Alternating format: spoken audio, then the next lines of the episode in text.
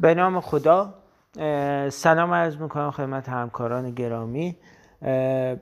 فصلی که به من بر عهده بنده گذاشتن فصل چهل هستش چهل کتاب جامع. ابداعات نوین در درمان پرکوتان اوس سنگ های کلیه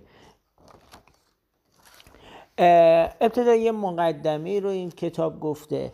در مورد چی؟ که ما در این فصل می‌خوایم خلاصه ای رو در واقع از این مباحث بهتون عنوان بکنیم. درمان پرکوتانه سنگ های کلیه یا پی, پی یا پی سی به روش های مختلف صورت می‌گیره. این روش ممکنه prone باشه ممکنه semi supine باشه ممکنه flank باشه و ممکنه complete supine باشه. نکته که در این مقدمه گفته این هستش که کاربرد فلوروسکوپی فلوروسکوپی در وضعیت flank مشکله. چون دانسیته سنگ و ستون مهره ها روی هم قرار می‌گیره و تصویر نامناسبی رو ایجاد می‌کنه. بنابراین درمان پرکوتانه سنگ های کلیه یا PCNL در روش خوابیده به پهلو با هدایت سونوگرافی معمولا صورت می‌گیره. ولی در این وضعیت کلیه جابجایی زیادی داره و همچنین استفاده از فلوروسکوپ که وسیله تصویربرداری بهتری برای گرفتن عکس هستش در وضعیت flank به سختی امکان پذیره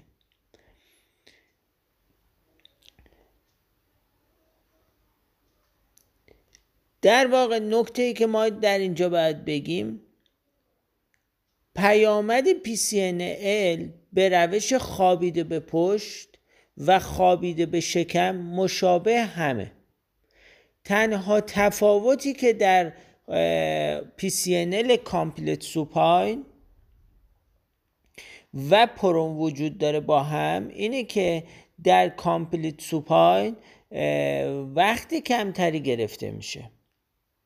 یکی از مشکلاتی که برای جراح این عمل PCNL می‌تونه ایجاد مزاحمت بکنه نمای دانسیته فلز لبه تخت در فلوروسکوپ هستش.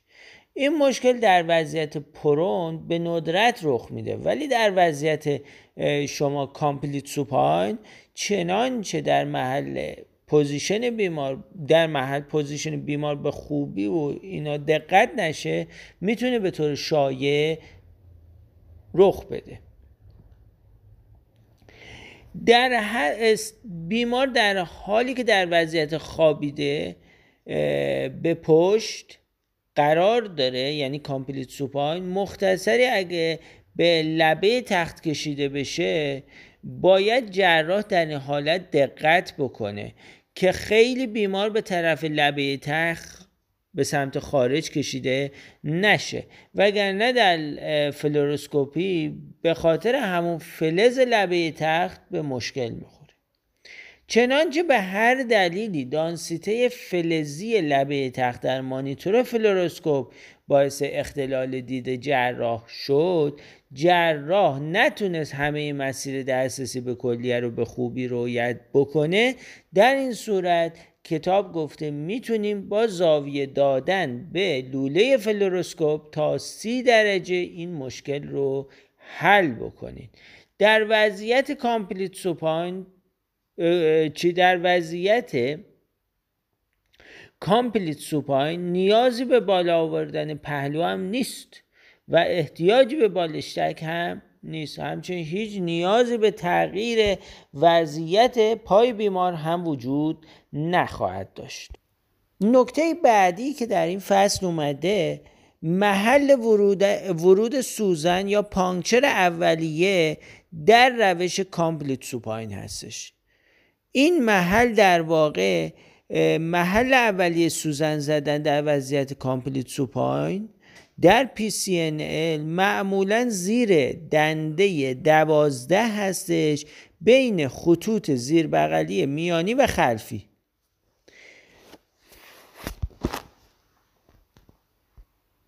یه جای این فصل که ممکنه به احتمال زیاد سوالی که اگر میاد در امتحانات بیاد از این قسمت میاد. خدمتتون تک تک به آرامی توضیح خواهم داد.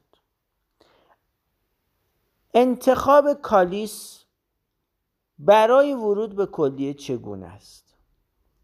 دسترسی به کالیس فوقانی از طریق کالیس تحتانی راحت تره به نظر می‌رسه که جراح از طریق کالیس تحتانی قدرت مانور بیشتری برای دیدن لگنچه کالیس فوقانی و حتی کالیس میانی داشته باشه.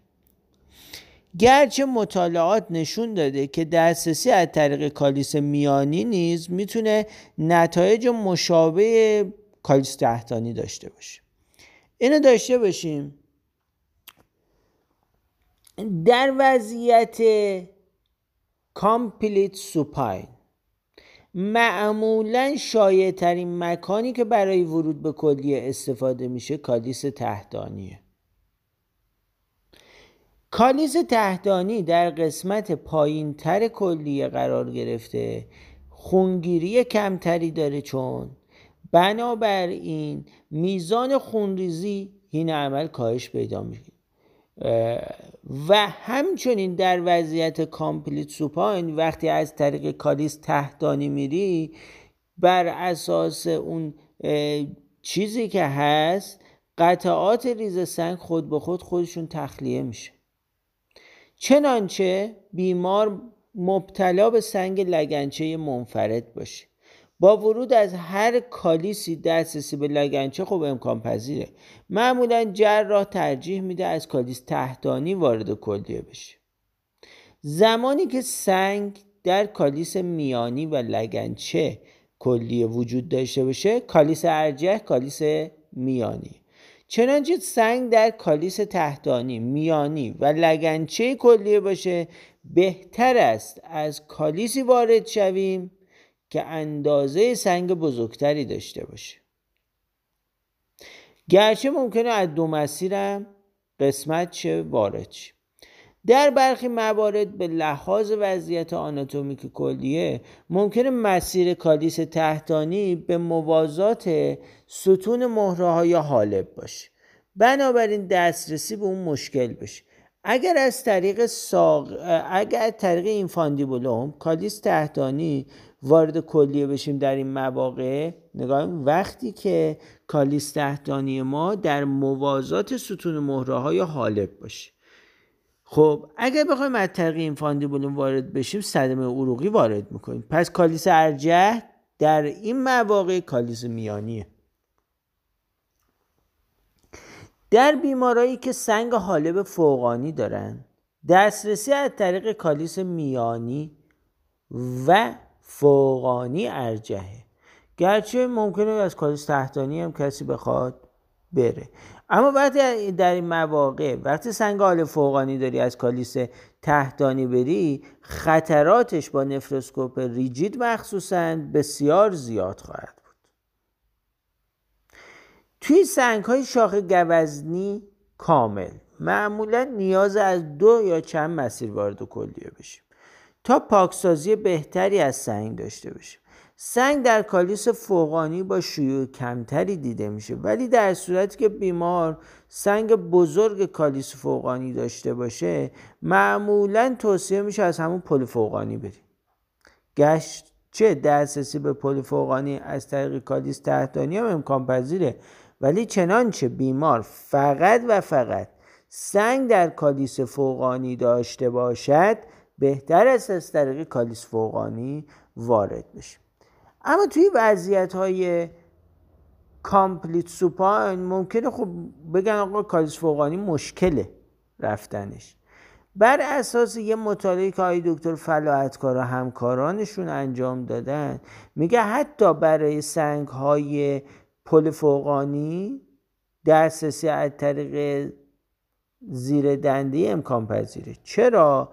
چون اونا میگن در وضعیت کاملا خوابیده به پشت کلیه به دلیل وضعیت آناتومیک نرمال و همچنین نیروی سقل ممکنه پایین تر از وضعیتی که در حالت پرون قرار دارند بنابراین در این وضعیت با یه مانور ساده می‌تونیم به pole فوقانیمون دست پیدا بکنیم. در complete supine در کلیه که پتوز داره گاهی اوقات در کلیه‌هایی که سابقه عمل جراحی هم دارن پتوز هم دارن کالیس تحتانی ممکنه به اندازه پایین باشه که ورود از طریق اون مشکل باشه. در این صورت کالیس میانی می‌تونه مکان مناسبی برای ورود به کلیه باشه. توی کلیه های نعلسپی و کلیه های اکتوپیک به دلیل اینکه چرخش کلیه کامل نیست کالیس مورد نظر برای ورود به کلیه می‌تونه کالیس فوقانی یا کالیس میانی در نظر گرفته بشه. ادامه این مطلب فصل 41 رو ادامه خواهیم داد. در واقع معمولا برای انجام PSCNL از های با انطاف بیشتر استفاده میشه. ولی جراحی که جوونتر هستش می‌تونه از های روش که انطاف کمتری دارن استفاده بکن این هم باعث این هم باعث میشه که جراح در حین گشاد کردن مسیر دچار اشتباه کمتری بشه و مسیر رو در واقع دست نده. ما از کجا می‌فهمیم که وارد اون جای مشخص با شدیم با گاید وایر باید سر گاید وایر جی بشه. اگه جی شد یعنی در سیستم هستیم. بعد از اینکه این اتفاق افتاد ما می‌تونیم یک سانتی متر پوست رو برش بدیم و همزمان فاشیا رو هم چیکار کنیم؟ برش بدیم. در ادامه گشاد کردن مسیر پوست تا کلیه رو میگیم. معلف گفته معمولا از دیلاتاسیون های هات وانشات هاد و وانشات با استفاده از دیلاتاتورهای سمیرجید بهره می‌گیره. دیلاتاسیون با استفاده از بالون در واقع روش مطمئن و با خونریزی کمتری هستش. و زمانی که کلیه شما خیلی متحرکه بالون در واقع برای گشاد کردن مسیر مناسبتر در نظر میشه. اما مشکل بالون گرون بودن اون هستش.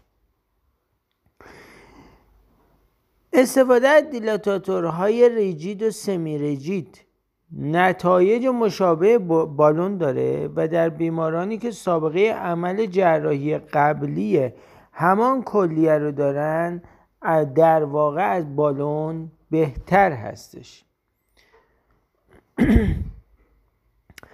در روش گشاد کردن گاید وایری که به درون سیستم هدایت و مس... هدایت شده در مرحله اول توسط یه دیلاتور دیلاتاتور مثلا 8 9 فرنج مسیر گشاد میشه. در مرحله دوم دیلاتاسیون حاد حاد این کار با استفاده از دیلاتاتورهای 28 فرنج یا 30 فرنج در واقع انجام خواهد شد. مشکلاتی که جراح در زمان گشاد کردن مسیر در طی PCNL ممکنه با اون مواجه بشه چیه؟ و راه هایی که ارائه شده هم رو هم میگیم. یه مشکل اینه که سنگ به طور کامل کالیس رو پر بکنه و اجازه ورود guide wire رو نده. در این موارد ممکنه guide wire فقط به اندازه یک سانت یا کمتر به داخل کالیس نفوذ بکنه.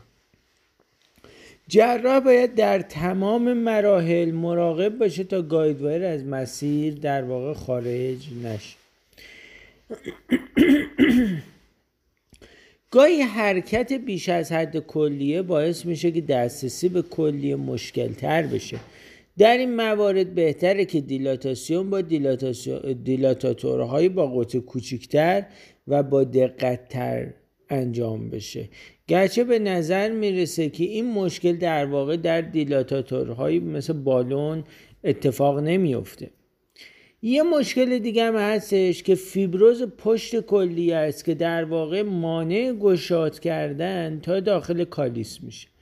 در مواردی که سابقه عمل جراحی قبلی کلی وجود داره PCNL قبلی در واقع شده مریض یا سابقه یه عفونت قدیمی و اسکار کلی وجود داره دیلاتاسیون می‌تونه با اشکال مواجه بشه. استفاده از دیلاتاتورهای semi-rigid و rigid در این موارد به دیلاتاتورهای بالونی در واقع ارجحه همچنین بهتره که دیلاتاسیون با دیلاتاتورهای با قطر کم شروع بشه به تدریج افزایش پیدا بکنه. گاهی اوقات استفاده از fasciotome ها در بریدن اسکار یا نخ نایلون موجود در مسیر دیلاتاسیون ممکنه کمک کننده باش. مشکل دیگه دیلاتاسیون ناقص انجام شده و تا پشت ناقص انجام بشه و تا پشت کلیه در واقع دیلاته بشه. در این موارد جراح می‌تونه مسیر رو با هدایت گاید وایر و با استفاده از گرسپر گشاد بکنه و وارد سیستم بشه. بهتر جراح برای اطمینان از درست بودن درست بودن جهت گشاد کردن مسیر همزمان از فلوروسکوپ هم استفاده بکن. یه مشکل دیگه guide wire در حین دیلاتاسیون از کلیه خارج بشه. خارج شدن guide wire در واقع از مسیر اصلی خودش بهتره که کار از اول انجام بشه. و از ابتدا باید آغاز بشه. صدمه با عروق عرشه در واقع یه فاجعه است که توی پی انجام میشه.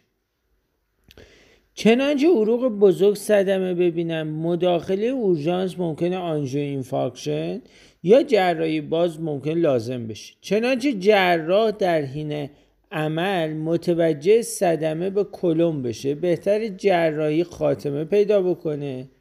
این خیلی مهمه.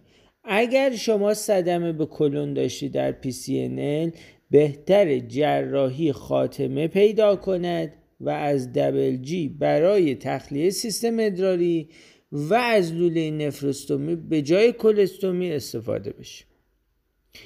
چاقی بیش از حد بیمار به طوری که طول شیت آمپلاس کوتاهتر از اون باشه که به راحتی بتونه از پوست بیمار تا داخل کلیه رو پوشش بده در این مراحل بهتره پس از تعبیه شیت آمپلات اون رو با یه نخ غیر قابل جذب حالا ممکن نالیون باشه ممکنه سیلک باشه اون رو به بیرون در واقع متصل بکنیم.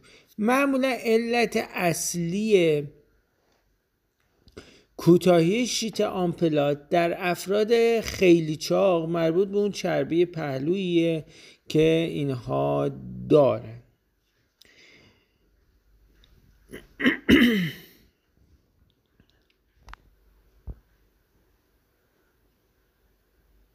مزایای PCNL در وضعیت کاملا خوابیده به پشت موضوع بعدی که در این مبحث گفته شده. در complete supine PCNL تحمل راحت تری برای بیمار وجود داره. این وضعیت به ویژه برای بیمارانی که بیش از حد چاق هستند یا دارای مشکلات قلبی ریوی هستند و یا ناهنجاری استخونی دارن خب مسلما راحت تره کاهش مدت زمان بیهوشی در این روش بهتره. و تخلیه خود به خودی سنگریزه هم در این روش هستش.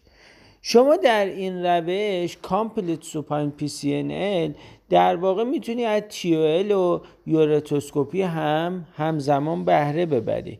کنترل بهتر راه های هوایی در این روش بهتر احتمال صدمه کمتر به کلون وجود داره و دسترسی به پل فوقانی کلیه. در واقع دسترسی به پل فوقانی کلیه از طریق زیر دنده در وضعیت خوابیده به پشت با استفاده از ایجاد تنفس عمیق برای بیمار با آسانی امکان پذیر هستش. در بیمارانی که ما در واقع معلف گفته دسترسی به پل فوقانی از بالای دنده دیگه اقدام نمیشه. بنابراین به نظر می‌رسه که پی های complete supine برای سنگ های کالیس فوقانی در واقع روش ایمنتری هم هستش.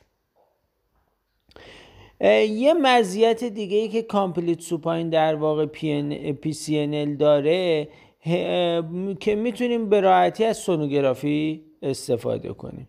جابجایی کلی هم در, اون در این روش کمتر هستش و یه مزیت دیگه ای که داره دور بودن تیوب نفروسکوپی از محیط عمل.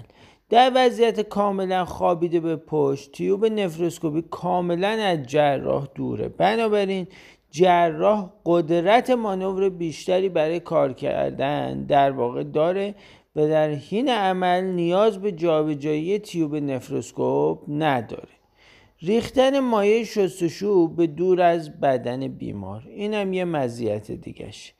وضعیت نشسته برای جراح پس خستگی جراح در واقع در این روش کمتر خواهد بود. در ادامه این مبحث در واقع گفته PNL سنگ های حالب فوقانی چگونه است؟ ما اول بگیم که در چه مواقعی درمان انتظاری یا طبی برای سنگ های حالب فوقانی استفاده میشه. برای سنگ های کوچیک و سنگ هایی که انصداد کامل ایجاد نکردن در واقع استفاده میشه. درمان انتظاری. این روش می‌تونه دو تا چهار هفته با درمان طبی بیمار رو ما تحت نظر قرار بدیم. معمولا سنگ هایی که زیر 5 میلیمتر هستند در واقع به این درمان جواب میدن. به طوری که سنگ های دو تا 4 میلیمتر در واقع 90 درصد جواب میدن برای دفعش. سنگ 4 تا 6 میلیمتر 50 درصد بالای 6 میلیمتر هم 10 درصد. این استابیلیل در واقع در سنگ های حال فوقانی گزارش های متفاوتی از اون به گوش می‌رسه. و بسیار هم مؤثر هستش. نقش تیول در سنگ های حالب فوقانی در واقع میزان موفقیت تیول در سنگ های حالب فوقانی توی سنگ های کوچکتر از یک سان 56 درصده برای سنگ های بزرگتر از یک سان 44 درصد. حالا چرا اینقدر میزان موفقیت تیول پایین هستش؟ به خاطر پوشبک شدن سنگ در واقع. و به همین دلیل کم هستش. جراحی لاپاراسکوپ. گفته لاپاراسکوپ الان خیلی کم استفاده میشه. چون معمولا ما روش های دیگه ای برای اون داریم که بتونیم از اون استفاده بکنیم. جراحی باز سنگ هم که اصلا نباید استفاده بشه برای سنگ های حالب فوقانی. مگه اینکه به یه دلیل دیگه مریض باز شده باشه و ما بخوایم از این روش استفاده بکنیم. PCNL سنگ های حال فوقانی در صورتی که سنگ بزرگ باشه و حالب تا محل انصداد سنگ گشاد شده باشه می‌تونیم از روش پرکوتانه استفاده کنیم. برای درمان از طریق پرکوتانه در سنگ های حالب فوقانی می‌تونم من نفروسکوپ های منعطف و غیر منعطف استفاده بکنم در واقع. گاهی اوقات جراح ترجیح میده که سنگ حالب فوقانی رو ابتدا با استفاده از ureteroscope بفرسته داخل کلیه بعد P, PC کنه. برای PC سنگ حالب فوقانی access از طریق کالیس تحتانی خیلی مشکله. یا باید از کالیس میانی بری یا فوقانی. اما کالیس ارجح در سنگ های حالب فوقانی کالیس میانی می باشد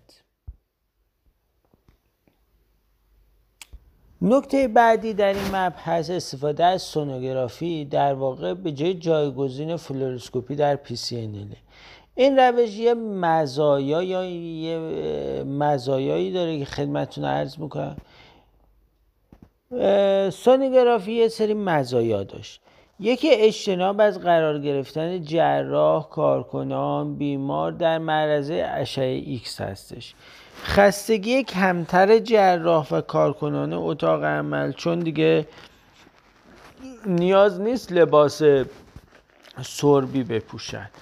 قابل رویت بودن تمامی اندام های موجود در مسیر ایجاد دسترسی به کلیه توسط سونوگرافی خصوصا روده و کبد.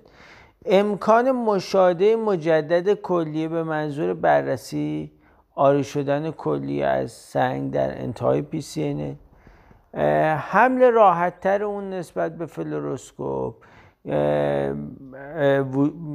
در واقع هست. گرچه سونوگرافی برای مثلا uropathy انسدادی خیلی راحت تر استفاده میشه اما هنوز در PCNL استفاده از سونوگرافی جا نیفتاد. یه سری مضرات هم PCNL با هدایت سونوگرافی داره. چیه؟ اغلب endourologist اصلا اون رو در اون مهارت خاصی ندارن. دومی که سوزن به خوبی فلوروسکوپ در واقع دیده نمیشه. و اکوی امواج برگشتی مربوط به dilatator و sheath Amplatz بسیار ضعیفه. مشخص کردن محل دقیق پاپی کلی هم مشکله و با ورود مایع شستشوهین PCNL به داخل کلیه گاهی اکوی محل عمل تغییر می‌کنه و تشخیص باقی مونده سنگ در واقع مشکل در اون. میزان آری شدن کلیه از سنگ. زمان متوسط عمل جراحی. زمان متوسط اقامت بیمار در بیمارستان. عوارض حین عمل PCNL و بعد از اون شامل مثلا آسیب به روده بزرگ اندام های مجاور نوموتوراکس هیدروتوراکس هیچ گونه در واقع تفاوت آماری بین سونوگرافی و فلوروسکوپ در واقع وجود نداره. در مواردی که کلی پیوندی هستش یا زمانی که به دلیل اعمال جراحی قبلی داخل شکم خیلی چسبندگی داره و نزدیکی در واقع روده به کلیه وجود داره. استفاده از سونوگرافی خب مسلما نسبت به فلوروسکوپی ارجحه همچنین زمانی که سیستم کلیوی هیدرونفروتیکه و در مواردی که هدف جراح گذاشتن یه لوله کوچیک نفروستومی در PCNL مثل اروپاتی انسدادی خب سونوگرافی مسلما ارجحه.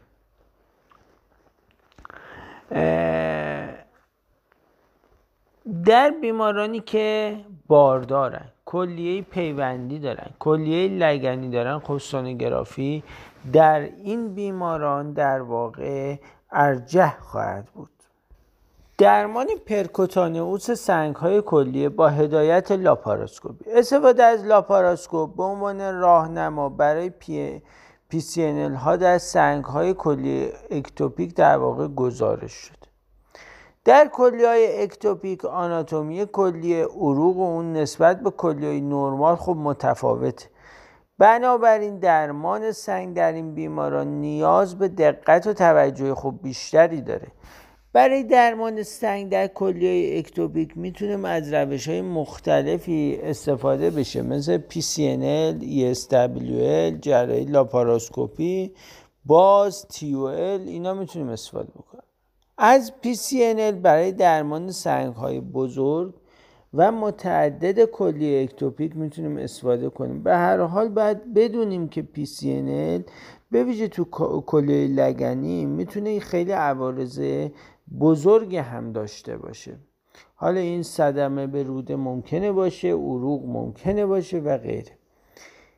در این روش در واقع در روش PCNL به کمک لاپاراسکوپیک در کل اکتوپیک در واقع می‌تونه از طریق یه پورت 5 الی 10 میلیمتر لاپاراسکوپ رو وارد شکم بکنیم و محل کلیه رو در واقع مشخص کنیم. چنانچه اگه قوس روده ای روی کلیه رو گرفته می‌تونیم اون رو با لاپاروسکوپ کنار بزنیم و بعد اون access مون رو در کلیه های نلسپی و کلیه که بالاتر از لگن قرار دارن می‌تونیم مانند اعمال لاپاروسکوپی کلون رو به داخل شکم برونیم. معمولا در این مرحله با دید مستقیم لاپاراسکوپ از نزدیکترین محل پوست شکم به کلیه سوزن رو وارد می‌کنیم و در این مرحله می‌تونیم از فلوروسکوپ هم کمک بگیریم.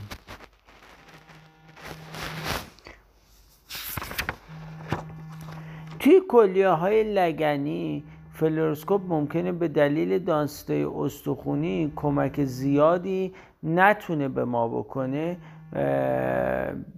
و اما باید بگیم که دیلاتاسیون تو کلیه های لگنی سختره و نیاز به دقت بیشتری هم خواهد داشت.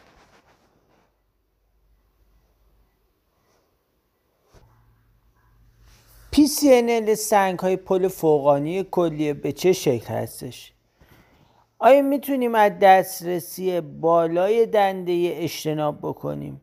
معمولا پل فوقانی کلیه به علت اینکه استاز ادراری در اون نیست سنگ کمتر درش تشکیل میشه اما برای PCNL سنگ های کالیس فوقانی معمولا پزشک مجبوره که supracostal در واقع دسترسی پیدا بکنه.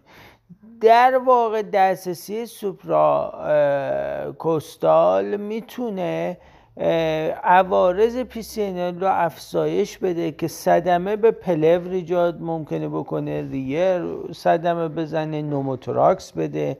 هموتراکس و هیدروتراکس و غیره رو بده.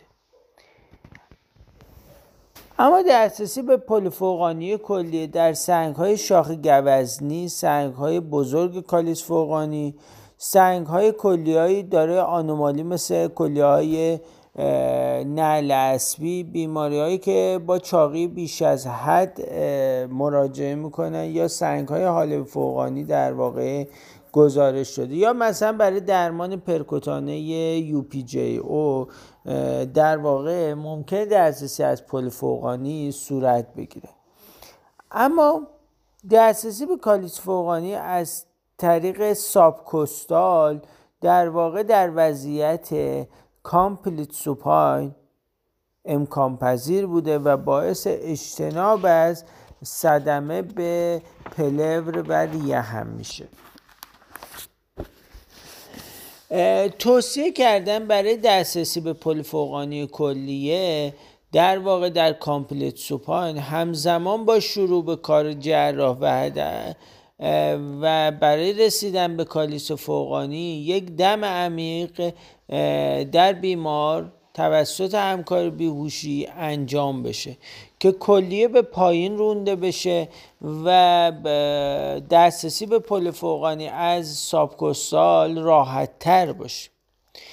complete supine PCNL همراه با دم عمیق جایگزین در واقع مناسبی برای درمان سنگ های pole فوقانی کلیه است و باعث کاهش استفاده از دسترسی های بالای دنده ای و در نتیجه عوارض اون شده.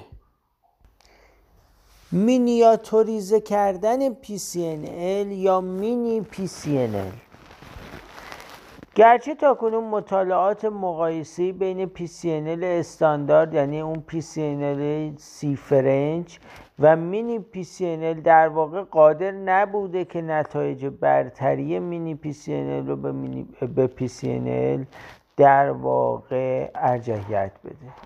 اما در مورد mini PCNL گزارش های متعددی از سایز 15 French تا 24 French از نظر tract وجود داره.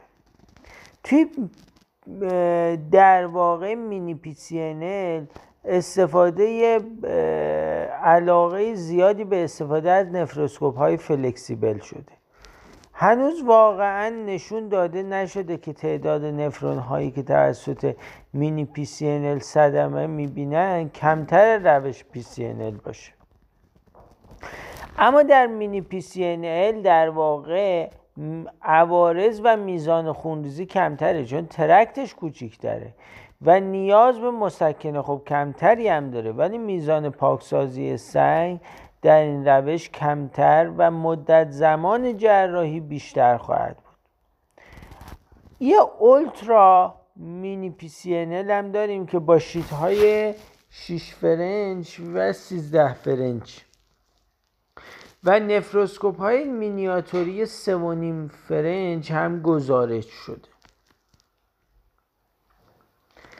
یه micro PCNL هم داریم که با سوزنه های حتی با سوزنه ها و tract های 4.5 French گزارش شده اما این روش ها خوبیش اینه که شایعترین آرزه پی سی که همون خون ریزی است رو در این روش ها کمتر. اما وقتی که یه PCNL خون ریزی می‌کنیم می‌تونیم از موادی مثل polyethylene glycol استفاده بکنیم. می‌تونیم از gelatin matrix استفاده بکنیم از فیبرین استفاده بکنیم از سلولوز برای بستن پارانشیم و جلوگیری از خونریزی استفاده بکنیم در واقع. بررسی رادیولوژیک برای باقی مونده سنگ پس از PCNL اگرچه با fluoroscope جراح در انتهای عمل باقی مونده سنگ رو کنترل می‌کنه اما دقت fluoroscope برای نشون دادن سنگ های کوچیک و همچنین سنگ های non-opaque ضعیفه. عموما جراحان تمایل دارن با استفاده از KUB روز بعد از عمل باقی مونده سنگ رو مشخص بکنن. طبیعی است که کایوبی نیز محدودیت خاص خودش رو هم داره.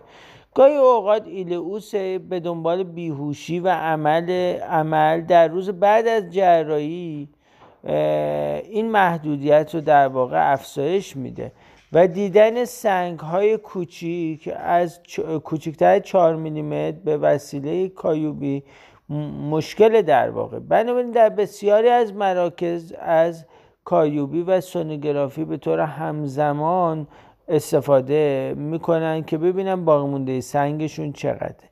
اما معلف معلف ترجیح می‌دهد از کایوبی روز بعد از عمل و سونوگرافی دو هفته پس از عمل جراحی در واقع برای باقی مانده سنگ استفاده کنه. پس در واقع کایوبی در واقع روز بعد از عمل می‌گیریم. سونوگرافی دو هفته پس از عمل جراحی در واقع برای باقی مونده سنگمون می‌گیریم. PCNL در کلیه پیوندی. سنگ های کوچیک کلیه می‌تونیم با ESWL در کلیه پیوندی درمان بشه. اما در مواردی که سنگ در حالب یا سنگ کوچیکی در لگنچه کلیه در واقع وجود داره می‌تونیم تیوئل هم بکنیم. ولی متاسفانه به خاطر محل آناتومیک سوراخ حالب و اون ادم و التهابی که در سوراخ حالب هست انجام یورتوسکوپی و تیوئل توی کلیه های پیوندی خیلی سخته PCNL در کلیه پیوندی در وضعیت supine معمولا انجام میشه از طریق calyx های قدامی. برای دسترسی به کلیه می‌تونیم از سونوگرافی استفاده بشه اما بهتره که از مخلوطی از سونوگرافی و fluoroscopy در واقع استفاده بشه.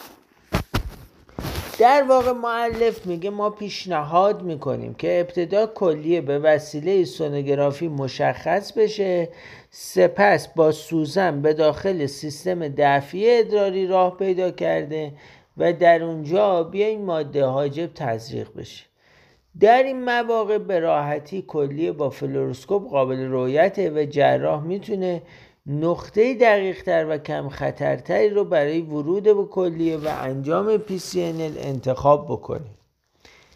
از نکات مهمی که در PCNL های کلیه پیوندی باید توجه داشت اینه که کلیه پیوندی شکننده تر هستش از بافت کلیه معمولی. بنابراین از نفروسکوپ های حتی المقدور از نفروسکوپ های فلکسیبل استفاده بشه و از چرخش های ناگهانی در واقع پرهیز بشه. و تیوبلس پی در کلی های پیوندی هم قابل انجام هستش و در واقع بدون آرزه است. پایان فصل چهل کتاب جامع و متشکر و ممنون از شما که توجه کردید به این فصل چهل.